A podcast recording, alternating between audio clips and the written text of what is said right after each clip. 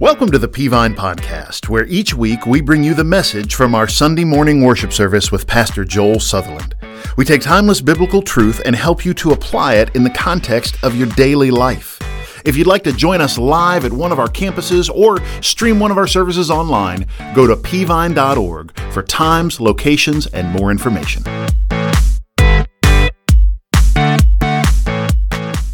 Hey, I normally say take your Bible and turn to, but again, today I'm going to be all over the place, and you'll know why in a minute, so just take notes, hang with me today, because I'm going to finish up the last sermon in the Ultimate Guide to the Christian Life. It's been 10 sermons. That's probably the longest sermon series I've ever done in 10 sermons, but I want to wrap it up today, because we've been talking about how to elevate your walk with God, right? Like, how do we go from point A to point B and get to that place in our life we feel like God's really speaking our heart and really is, we're walking with Him on a daily basis, that deep, intimate walk with God. Well, you don't get that automatically. There's some disciplines you have to go through. That life has to be constructed a certain way. And so we've been talking about, some safeguards to put in, some habits to put in, those kind of things we have to do. Well, today I want to preach on this subject. I've saved it for last, and that is a marriage made in heaven. I want to spend a few minutes today talking about marriage between a husband and wife. So I'll explain why in a moment, but just hang with me for a little bit. I read this story I read it in January of this year and just saved it, about a Missouri husband and wife who'd been married for 65 years, and they died just hours apart from each other, holding hands in a nursing home. And when I saw the stories in the St. Louis Dispatch, when I saw the story, I clipped it out and saved it, because it told the story of Jack Morrison and his wife Harriet. They met years ago when he was a bus driver chauffeuring her father on a trip with the drum and bugle corps, and they met that day. As a matter of fact, they had their first date on Halloween night, 1955, yesterday, according to the article. Sue Wagner, their niece, who was raised by them, was interviewed for it, and they said Jack and Harriet were just one of those special couples. Like, he always made coffee for her every morning. He would go with her to get her perms and would wait for hours outside the shop while she did it, and then they would run errands together. They lived that way for 65 years, just madly, madly in love. And then last year, 2019, at the end of it, they were. Both of them took a fall just a few weeks apart, and they both wound up in a nursing home just 4 doors down from each other. It was on December 24th, Christmas Eve, 2019, that Sue told the St. Louis Dispatch that Harriet had stopped eating and drinking. And so when they told Jack that, Jack also, for whatever reason, stopped eating and drinking. You go to January the 10th. Sue Wagner got a phone call and said, "It doesn't look like Harriet's going to live very much longer. Do you mind if we take the furniture out of her room and we wheel Jack in beside her so she can spend the last few hours of her life side by side with him?" And she said, "No, of course not." And so they did. They wheeled him in. That's just a photo of them a few weeks before that. They wheeled Jack in. A storybook romance. And after 65 years, Jack and Harriet held hands. Now, they had said Harriet was the one near death.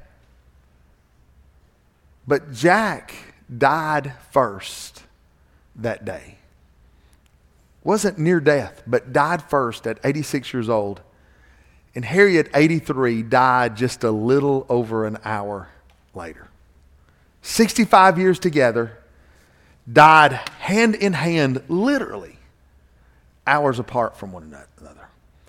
I read that story, and I mean, I'm a little bit of a romantic at heart, but surely that tugs at your heartstrings too, right? Isn't that kind of what we all want? I mean, isn't that, if you could have mapped that out when you were getting married, you may not have articulated that way, but you could have come pretty close, that if you're married, we all want that kind of storybook romance. How great would it be for us reading that about you? A romance story that has a story, an interesting story for its beginning, right? You're telling your grandkids and your great-grandkids how you met. A romance story that was full of love, that has its ups and downs, but you really drew closer to one another, and love grew stronger during that time, and then a romance that ended in love, that's lasted for a lifetime. And so you've got this great beginning, this incredible middle, and this fantastic end. I mean, right? They make movies out of stuff like that. Like that's got Lifetime movie written all over it right there. But can I tell you, honestly, that's getting harder and harder to find. Those kind of stories, those kind of romances are getting more and more difficult to find. And truth be known, 2020, COVID has not helped us very much at all. Right? Because more time spent at home has impacted marriages during COVID-19. Some for the better, right? Some for the worse. Some of you are like, oh, yay, my spouse gets to work from home. And some of you are like, huh. So you can work from home now. Is that the way it's going to be? Is that like 24 hours a day? Is that what you're saying? Look, it's not going well for marriages in America. As a matter of fact, the latest research we find says that from March to June of this year, think with me, from March to June of this year, divorce filings were up in America 34% based over the same time period in 2019. Now let that sink in for just a moment. We're just talking March to June. We're not talking July, August, September. Lord knows what's going on right now. But from March to June, divorce filings were up 34%. That's an enormous number over the same period last year. COVID is really making things not so very good sometimes. So how can you manage to not just survive, but thrive? So here's what I want to do today. I want to draw on a wealth of biblical relationship advice. I'm going to be very topical today because I really feel like what I need to do. And let me say this. I've spent over 25 years as a pastor and longer than that in ministry. And here's what I know. Man, when you pastor, you deal with a lot of marriage issues and troubles. And so some of what I'm talking about today, obviously I have Bible for it. I'm drawing it out of the Bible. But some of it is just some of the main issues I've seen couples deal with over time. And so I just want to draw on that experience I have, and I want to draw on the Bible. And I know some of you are thinking, like, some of you are sharp. You're thinking, wait a minute, preacher, why do I need to include a sermon on marriage when you're preaching on the ultimate guide to the Christian life? Like, you figured it out, right? Why in the world are you talking about marriage? Shouldn't we stay with more spiritual things, right? Like, shouldn't we be talking about prayer and Bible? I get all that, but look, the fact is the devil often attacks our spiritual life through our marriage. Like, and by the way, don't look at your spouse and say amen when I said that. Hang with me for a second, because here's what happens. We have we got our Bible reading down. We've got our prayer time down. We got our church down. We got our giving down. We got all these things down. And we're really conquering the world in our Christian life, except for our marriage, and we've let it neglect. And you know what the devil does? He looks for any chink in the armor he can find. And there's been many people who are on fire for God whose marriage ruined that. I mean, I can name pastor after pastor who was on fire for God and his marriage ruined that. And the devil can't get you to sin. If he can't get you to fall immoral, he'll work his way in through his marriage, and he will mess up your home, and he will mess up your Christian life. So yes, marriage needs to be included in a sermon series on the ultimate guide to the Christian life. So I want to give you 5 areas today to make your marriage a marriage made in heaven. Here we go. Number 1, how do you do that? Number 1, put yourself on the same team. Now we see this in Genesis 2:24. This is the original statement on marriage, right? This is the original married couple. It all started right here. And look what he said. This is why a man leaves his father and mother and bonds with his wife, and they become, say it with me, one flesh. Say it again. One flesh. Say it one more time. One flesh. We a lot of things we can consider right here when we talk about marriage, right? Like, we can talk about leave his father and mother. You know what's so funny about leave his father and mother? It was Adam and Eve. They didn't have a father and mother. It's the only man ever been born that married didn't have a mother-in-law, right? Ever, because he had no mother-in-law. They didn't have a father and mother. Like, that's good marriage advice, right? That you should leave your father and mother. And all the fathers and mothers said, amen, right? Like, we're good with that, y'all. Like, we're fine with it. We're fine with it, right? But you leave your father and mother and you become one flesh.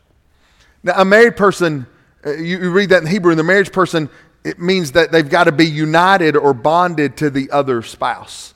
The verb in the Hebrew means to stick to or to cling to someone else. The phrase one flesh or united into one speaks of total life together. That is physical life and spiritual life and emotional life and intellectual life all come together as one. That you come together as one, bonded together on the same team, living in God's world, serving God. Listen, serving God as one unit to become one flesh.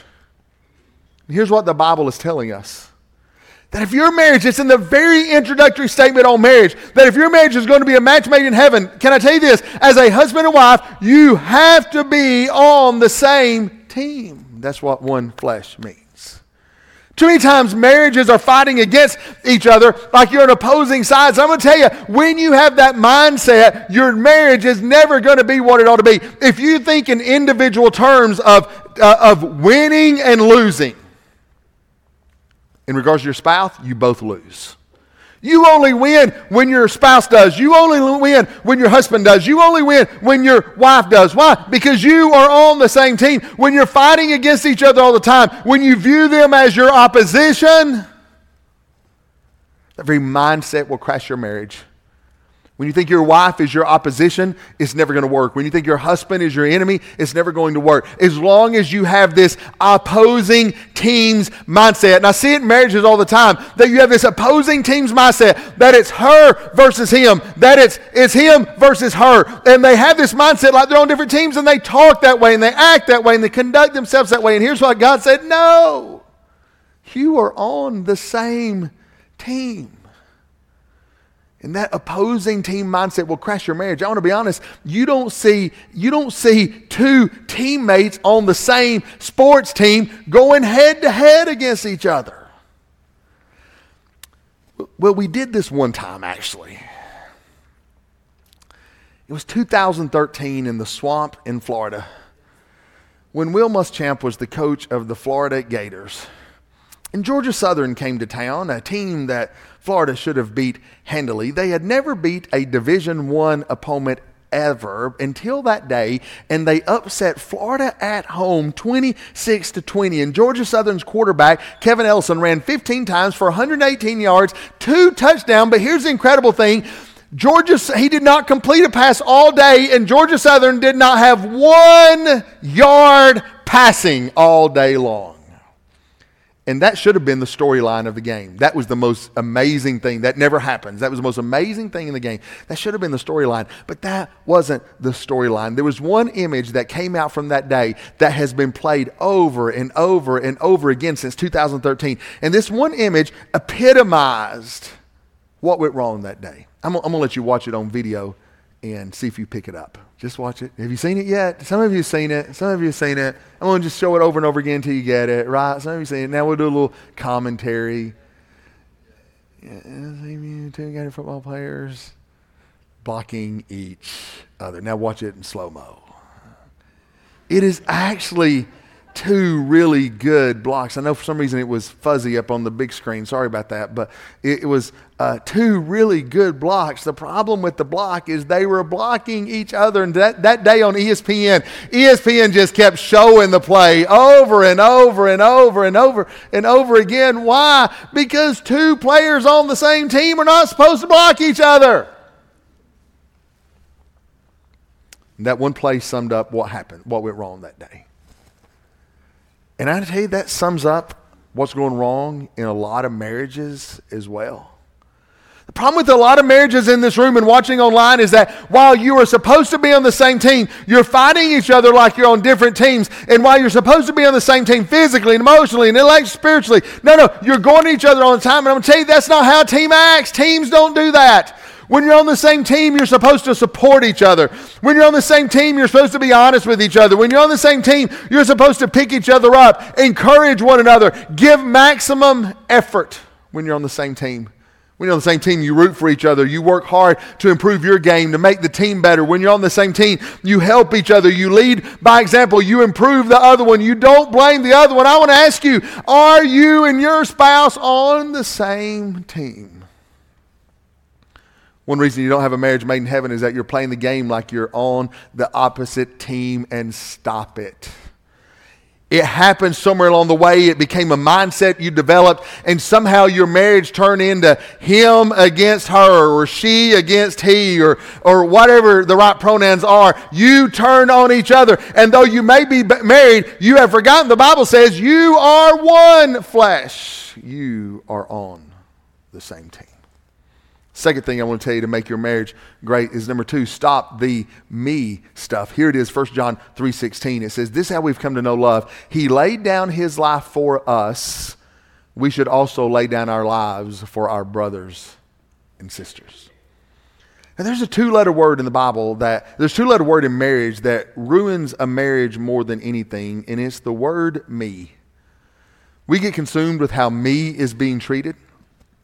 We get consumed with me rights, me hurts, me disappointments, me expectations, me needs, me plans. I want to tell you, once you've been bitten by the me bug, you get the me disease, and that's all you can think about is me. The only lens you have in your life is the one that filters everything through the lens of me, and you become blind to you. And here's what the Bible says. Now look at 1 John 3:16. Now let me tell you what this verse says. This verse says that you should lay down your life for your brothers and sisters in Christ. Now, if you're in a room somewhere, can you just spend 1, 2, 3 seconds? Look around the room for a minute. Look around the room. Just look around the room. Don't look at me. Look around the room. If you're at home, look around the room. Do whatever you got to do, wherever you are. Look. So those people around you, the Bible says you're to give your lives for them. That's what church means. But man, if it's true for Christianity in general, how much more true is it for your marriage? I mean, how much time do you spend laying down your life for your spouse? And the fact is, if we were as consumed as how we are treating the other one as how we are being treated, you'd have a marriage made in heaven. So like, husband, if you were as concerned about how you were treating her as she was treating you, your marriage would be fine. Wife, if you were as concerned about how you're treating him as he is treating you, your marriage would be fine. So here's the homework today. Go home and become consumed with them, not me. Third thing I want to tell you is this. Peace of mind is better than a piece of your mind. Look at Romans 14:9. So then let us pursue what promotes peace and what builds up one another. I mean, the verse couldn't be no place. You don't even need me to preach it, right? That this is the pursuit of our lives in relationships ought to be peace, not conflict, peace, not conflict, peace, not conflict. And I'm afraid that we're caught up in the culture of today that we often blanket our sin. And this is going to hurt. I'm saying some hard things today, but this strikes all of us, me, you, everybody hanging. But we blanket our sin in statements like this in our marriage. Well, I'm just being real. Well, I'm just being transparent. Hey, I'm just genuine. What you see is what you get. And all of that becomes an excuse for being rude, unkind, and unchristlike. I mean, there's nothing wrong with being genuine unless you're using, quote unquote, genuineness to be rude and unkind. If you're walking around trying to give somebody a piece of your mind, there's no way that represents a Christ-like Christian attitude. So here's what Jesus said. Jesus said in Matthew 5:9, "Blessed are the peacemakers, for they'll be called the sons of God." Not the conflict makers, not the peace takers, not the strife producers. They get no praise from the Lord at all. Here's what Jesus said. Be a passionate pursuer of peace. Because I want to tell you, in your marriage, love can flourish in peace. Romance can flourish in peace. Joy can flourish in peace. And so here's what I want to have you do. Go home today and passionately pursue peace. Here's what that means. Refuse to argue. Refuse to do it. Like, you know, wife, you know his buttons, right? You know how to push them, and sometimes you do it just for the fun of it. You know her buttons. Right? You know what they are. You know what is an instant argument in your house. There are those topics that are instant arguments. Can I tell you this? Refuse to take the bait. Refuse to disagree. You say, preacher, what if she's wrong? Right? You can be in love or right. You can't be both. You choose. Just choose to be in love. Don't raise your voice. Keep your opinions to yourself and just see what happens. Be a passionate pursuer of whatever promotes peace. It's what Paul said. Let us pursue what promotes peace. You got to ask yourself in every situation, is what about to come out of my mouth, does it promote peace or conflict? And if it's conflict, shut up. That couldn't be any more plain. In the Greek, that means shut up. All right, number four. This is going to get me in trouble. Hang with me for a second. Number four. You can nag them, your marriage, to death. Now, ladies, hang with me. This verse I'm going to read says wife. I get it. All right. I'm going to apply it to both. And I said to my wife, this week, I'm like, baby, I'm going to say this. Are you okay with that? She said, I'm good with that. She said, I get it. It's in the Bible. You got to preach it, whatever. And so she said, you have at it. So ladies, I'm going to apply it to both, but you hang with me because there's one verse in the Bible that uses the word nag. And I feel like if the Bible uses the word nag that one time, we at least all look at it. So it's in Proverbs 21:9. Ready? Better to live on the corner of a roof. That's pretty funny right there. I don't care who you are. Than to share a house with a, say it with me, nagging spouse. Right? I mean, if the Bible uses the word nag, and we're very familiar with the word nag, like if we're using the word nag and you've said to your husband, quit nagging me, and you said to your wife, quit nagging me, like the Bible uses that verse, like we should use that verse, because even though it's only used one time, well, you know what, it's used two times. Same chapter, Proverbs 21:19. Better to live in a wilderness than with a nagging and hot-tempered wife. I've actually written in my Bible, like this is my daily Bible I use and preach from. I've written in my Bible, Solomon having a bad day with his woman today, right? It's in the same chapter. So now look, if the Bible uses two verses, I mean, it's rare that you have two verses that use the word nag. Like, you have to pay attention when the Bible says, hey, better to live on a roof, the nagging wife, better live in the woods. We live in the woods, men, live in the woods. And don't say amen. Then with the nagging wife, like, the Bible says that twice. I've got to preach it, right? Would y'all agree I got to preach it? Say amen, right? The Bible says that twice. Well, actually, it says it a third time. And, Proverbs 27:15 says this, an endless dripping on a rainy day and a nagging wife are alike.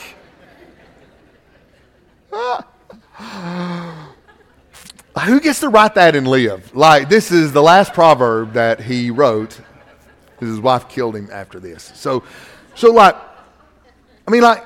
you'd agree, right? I can't be a man of God unless I preach. If the Bible says it three times that, look, I'd rather live on a rooftop than with a nagging wife, or I'd rather be in the woods than with a nagging wife, or you know what, honey, your nagging is like a leak in the roof, and four times in the Bible. Four times in the Bible. Proverbs 25:24. Better to live on the corner of a roof. He's back up on top of the house again. Better to live on the corner of a roof than to share a house with a nagging wife. I mean, come on. Four times in the book of Proverbs. Proverbs says nagging is not, well, actually, if we're going to be truthful, there is this one more time. Proverbs 19:13. A foolish son in his father's ruin, and a wife's nagging is an endless dripping. And no, just five times. That was it. Five times. Five times. It says nagging can ruin your marriage. I'm telling you, somebody in Proverbs needed some marriage counseling in a hurry. Like, that was not going well. And ladies, he put it all on you, but I want to tell you it can apply to all of us, because I want to tell you, you can literally nag your marriage to death. And a husband can do it, and a wife can do it. Let's define nagging. It's the constant pointing out the other person's faults. It's the constant talking about the other person's shortcomings. It's the constant belittling of them even when they try. It's the constant correcting them. Listen, it's the passive aggressive attacks that go on all the time. It's constantly you. It's a total focus on the other person's wrong. And I want to tell you, it will always 100% of the time kill and ruin your marriage. A study in psychological science discovered that the best arguers in a marriage, according to the study, they studied couples who were fighting. That'd be a treat, wouldn't it? They studied couples who were fighting. And the couples who fought the best, and here's how they defined the best. They came up with the best solutions to their disagreement. I love that, right? The couples that came up with the best solutions to their disagreement arguments used one word over and over again. You want to know what the word was? Get this. We. Not you. We. We. That when they were arguing, they viewed themselves as being on the same team, like they were in this together, and it was a we argument, and the we arguments produce the best results. But get this, the couples that produced the worst solutions to argument and tended to be more criticizing, more disagreeable, justifying their own wrongs, and otherwise just unpleasantly and negative. You know what word they used over and over again? You. Nagging is a you sayer. Nagging is a you sayer. Go home and analyze your language, and you're going to discover that if you're using you a lot and you're pointing your finger that direction, listen, you are nagging. So here's what I want you to do. Go home and point out your own mistakes, your own shortcomings. Be harder on yourself than you are on your spouse. And if both of you do that, the marriage wins.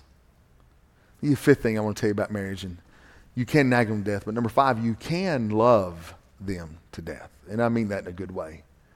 Right? That's a phrase we use, I love you to death, but it's actually in the Bible, if you look for it. Song of Solomon, which is the love book in the Bible, chapter 8, verse 6 and 7 says this, two lovers talking to each other. Set me as a seal on your heart and as a seal on your arm. For love is as strong as death. Jealousy is as unrelenting as Sheol or the grave. Love's flames are fiery flames, an almighty flame.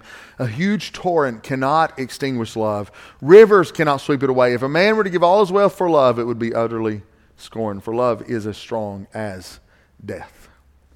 Here's what they were saying. Those that in that marriage relationship they're describing, they were saying that love can defeat all of our enemies, that nothing thrown at the marriage can conquer your marriage when love is present. And we all agree with that, right? Can we all say amen? Amen. Say it with me. Amen.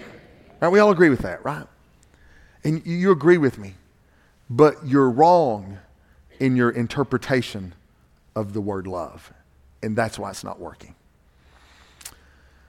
The reason it's not working for you is you define love as a noun, you translate it into a feeling, and then you have no control over your feelings because your feelings are subjective to outside and external stimuli, right?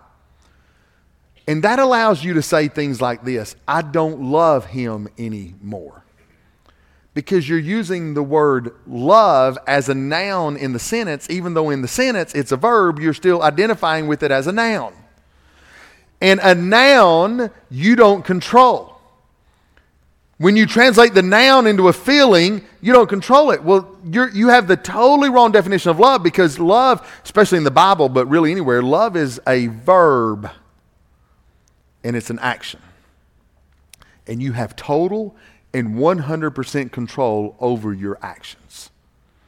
So you can choose to love anyone you want to love. So let me tell you how we misinterpret it. Wrong is this. I love them when I feel it. Right? That is feelings first, action second, and that's wrong. Feeling first, Action second is wrong. So we say this, well, preacher, here's what I'm doing. I'm praying for God to give me feelings back for my husband or my wife. Well, that's not going to happen. That doesn't work that way. God won't even do that, and that's not the way he designed the world to work. The world's not designed that way. You don't pray for feelings to come. Matter of fact, there are Bible verses that say the opposite of that. There are Bible verses that say, do what you ought to do and the feelings come later, because God designed it that way. It is never feelings first, action second. And I can prove that in so many areas of life, right? Like you don't, it's the best example I think of. Every time I tithe, you don't go, I love God so much I'm going to tithe. That's not what the Bible says. The Bible says tithe and you'll love God so much. Do you know that? Matthew, where your treasure is, there your heart goes. Where your treasure is, there your heart goes. Your treasure doesn't follow your heart. Your heart follows your treasure. So all you got to do is take action and put your treasure in the right place, and your heart follows it. Same thing true in marriage. So here's the right version of love. I'll love them until I feel like it. I'll love them until I... So here's the deal. Action first, feeling second, is what it means to love someone. Actions first, feelings second. Say, when you got married, you walk down the aisle, I don't know if the preacher articulated this well, but here's what happened. You come down the married, when he said, do you love one another? He was not asking you, and he should have made it clear, he was not asking you, do you have feelings for each other? Right? Because the feelings come and go. Can we get an amen on that? Like sometimes the feelings are not as good. The feelings are going to end 2 days after this day when he rolls over with bad breath and stinky feet. The feeling is kind of just drafted away. Like it's gone a little bit, right? It's gone. She rolls over, no makeup, no hair. Like, I hope she has hair, but no hair fixed. So much I can say, and I'm not going to. It's the feelings can be like, whoa, wait a minute. Like, because he's not asking you, do you feel as if you're in love? He's asking you, do you commit to love one another as action until the day you die? That's love.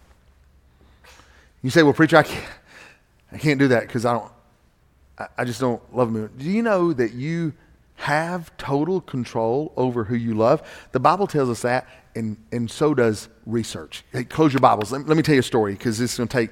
about a minute. Don't leave me, because it's so good. You need to hear what I'm about to say. Study came out a few years ago. It was in the New York Times, a very famous article. You can Google it and find it. By psychologist Mandy Lynn Catron. And she had done some research on a study that was done by a guy named Arthur Aaron at Stony Brook University, right? And his premise was that you could fall in love with anybody in the right circumstances. So he had done this research, Arthur had, and he had taken two groups of strangers, and 50% male, female. And he had taken one group, and he'd put them in a room, and he told them they were to sit across from, man, woman, man, woman, man, woman. Just partner up with somebody. And over in one room, we went to talk for 45 minutes, just chit-chat. Now, over in another room, he gave them a list of 36 questions that became more and more intimate the farther down the list you went. And so in this other room... strangers, there's a bunch of them, but strangers sitting across from each other, they had to go down this list and take turns asking each other the 36 questions. And at the end of it, they had to stare at each other in the eyes for 4 minutes. Right, in the eyes. Directly in the eyes for 4 minutes. And he wanted to see if he could force people to fall in love, that you could fall in love with anyone. And it worked. The people looking in the eye, 6 months later, one of the couples was already married. They were total strangers. Others were together. So the author of the New York Times, she's like, I just don't think that can work. And so she went on a blind date and took the 36 questions with her, explained to the blind date what they wanted to do, and then they stared at each other for 4 minutes directly in the eyes, and they're still together today.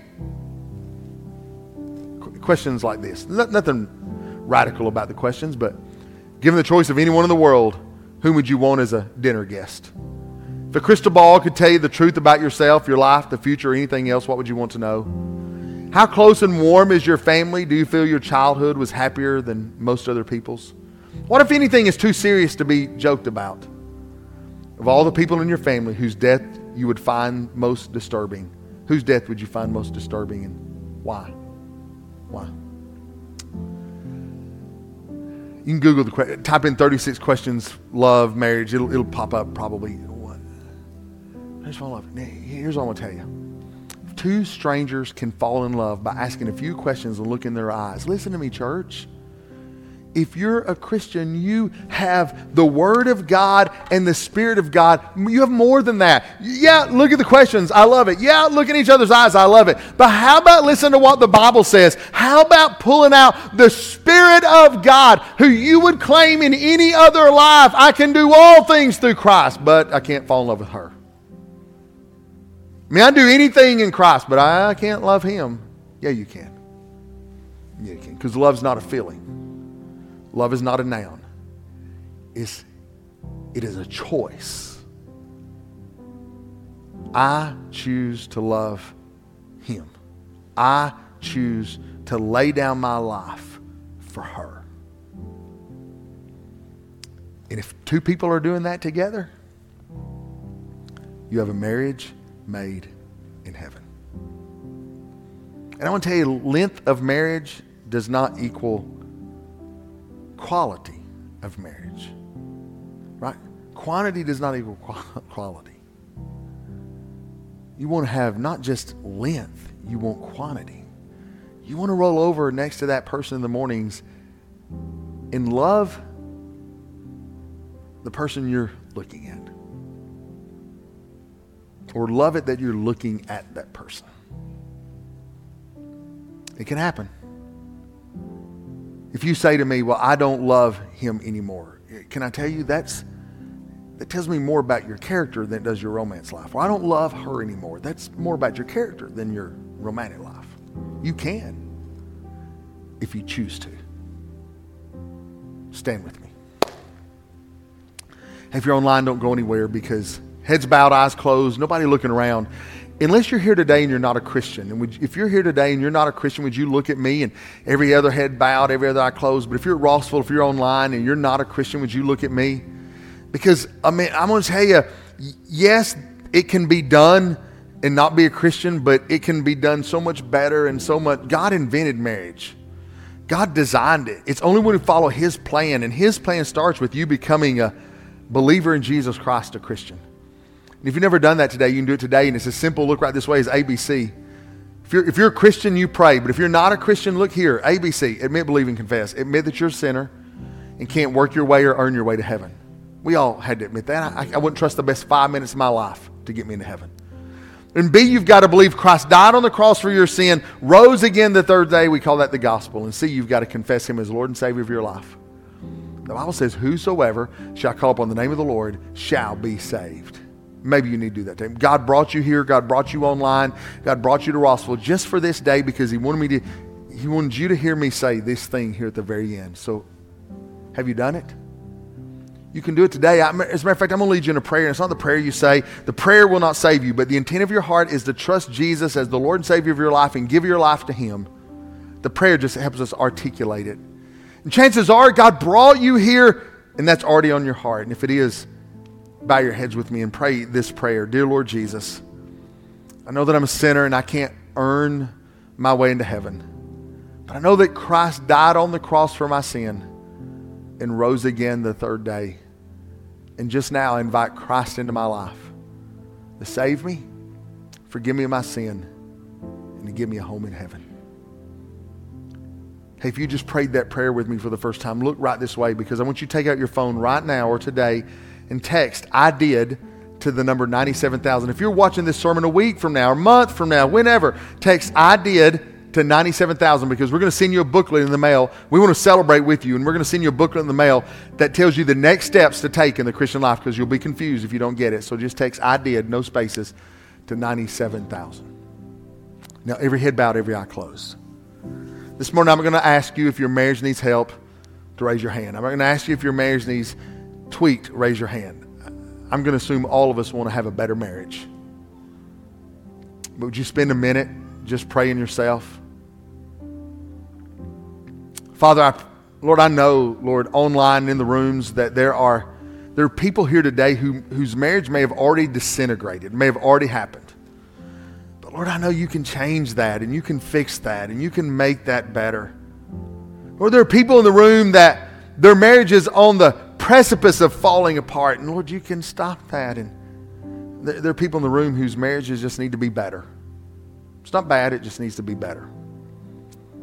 Well, you laid out, today I laid out pure Bible on how we can make them better. And so Lord, I pray that as husbands, we would own that. I pray that as wives, we would own that today. And let us take the word of God and take it home to our marriage and help us be different today. Knowing that as our marriages get better, our families get better, and our church gets better, and the gospel spreads, Father, when the devil can't work his way into our marriage. So may it be so today. May it be so. It's in Jesus' name we pray. Amen. We hope that you've enjoyed the message this week as we help equip you to apply God's Word to your daily life. For the latest updates about what's happening around P-Vine City, be sure to connect with us on social media. For more information about P-Vine, to get in touch with us, or check out one of our services, visit us at pvine.org.